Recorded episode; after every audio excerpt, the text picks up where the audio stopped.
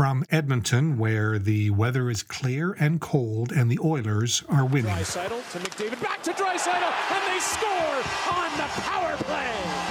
This is the Three Things Podcast. I'm Glenn Kubish. Number one this week on the list of three things that left behind tracks of happiness and gratitude print. I learned last week that the big five Asian cuisines are Chinese, Japanese, Korean, Thai, and Vietnamese, which means Filipino is not quite in the gang yet. Our friend Ariel knows that's not fair.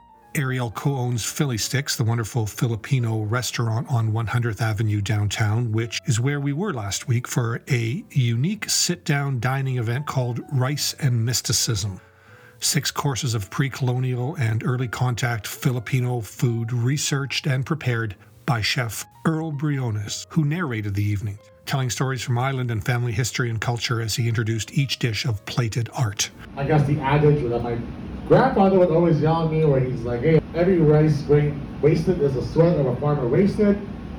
I mean, as a child who just loves Jollibee, McDonald's, it's really hard to think of it that way because you're like, what? But as a chef, Sheila was where she's meant to be. Had little rice cake, foamy duck egg yolk and tomato, and then we had uh, like white fish that was made beautiful into the shape like a mosaic with seaweed. And the highlight of that was a smoked fish dust. We had duck, chicken, the Filipino take on paella called bringhe, which was great.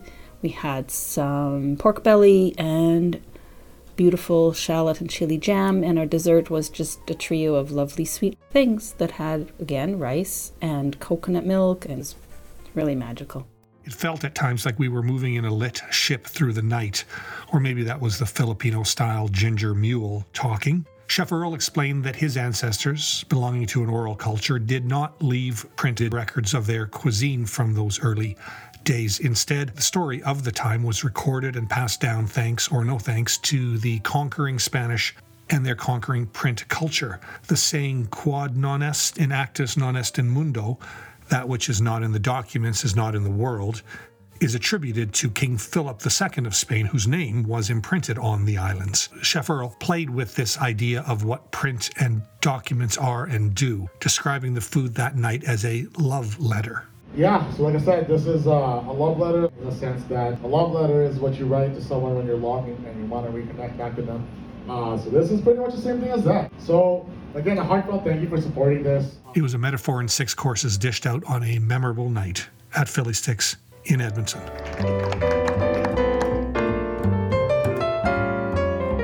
Number two, dolphins. The sweep of the spotlights over the tide of fans in front of the stage below gave me the sense of being a kid at the glass of a giant aquarium tank.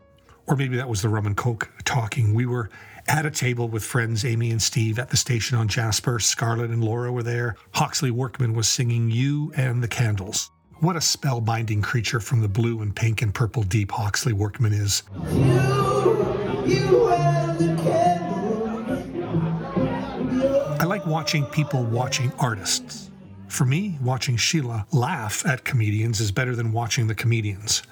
As he was bringing one song to shore, a workman who was solo on stage slowed down, drew out the chords, and pantomimed the parts of percussion players on timpani, snare, and bass as if they were on the stage with him. Not missing a beat, Steve remarked, he actually hears those drums.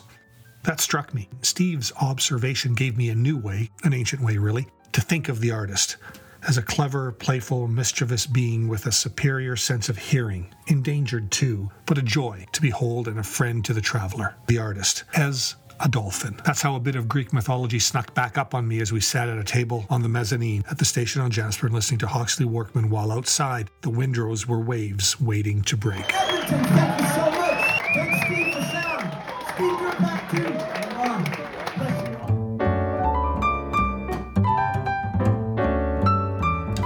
Number three, Crunch. I have nothing against Rice Bowl on 149th Street near our place. The staff is friendly, the food is good, prices are reasonable, they've got a memorable saying printed on the wall Eat rice, live forever. The Gangnam Chicken Rice Bowl is my fave. It's good, fastish food, especially on nights when we're low on time or energy or provisions to make supper the old fashioned way by making supper. It's a bit of Manhattan to walk across the street for takeout.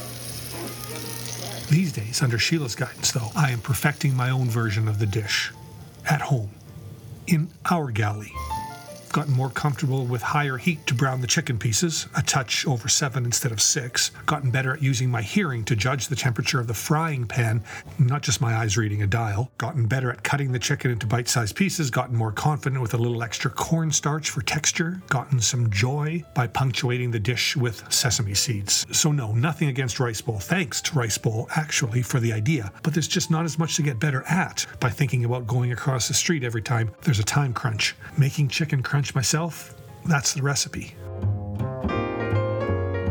Thanks for being out there, friends. See you next time.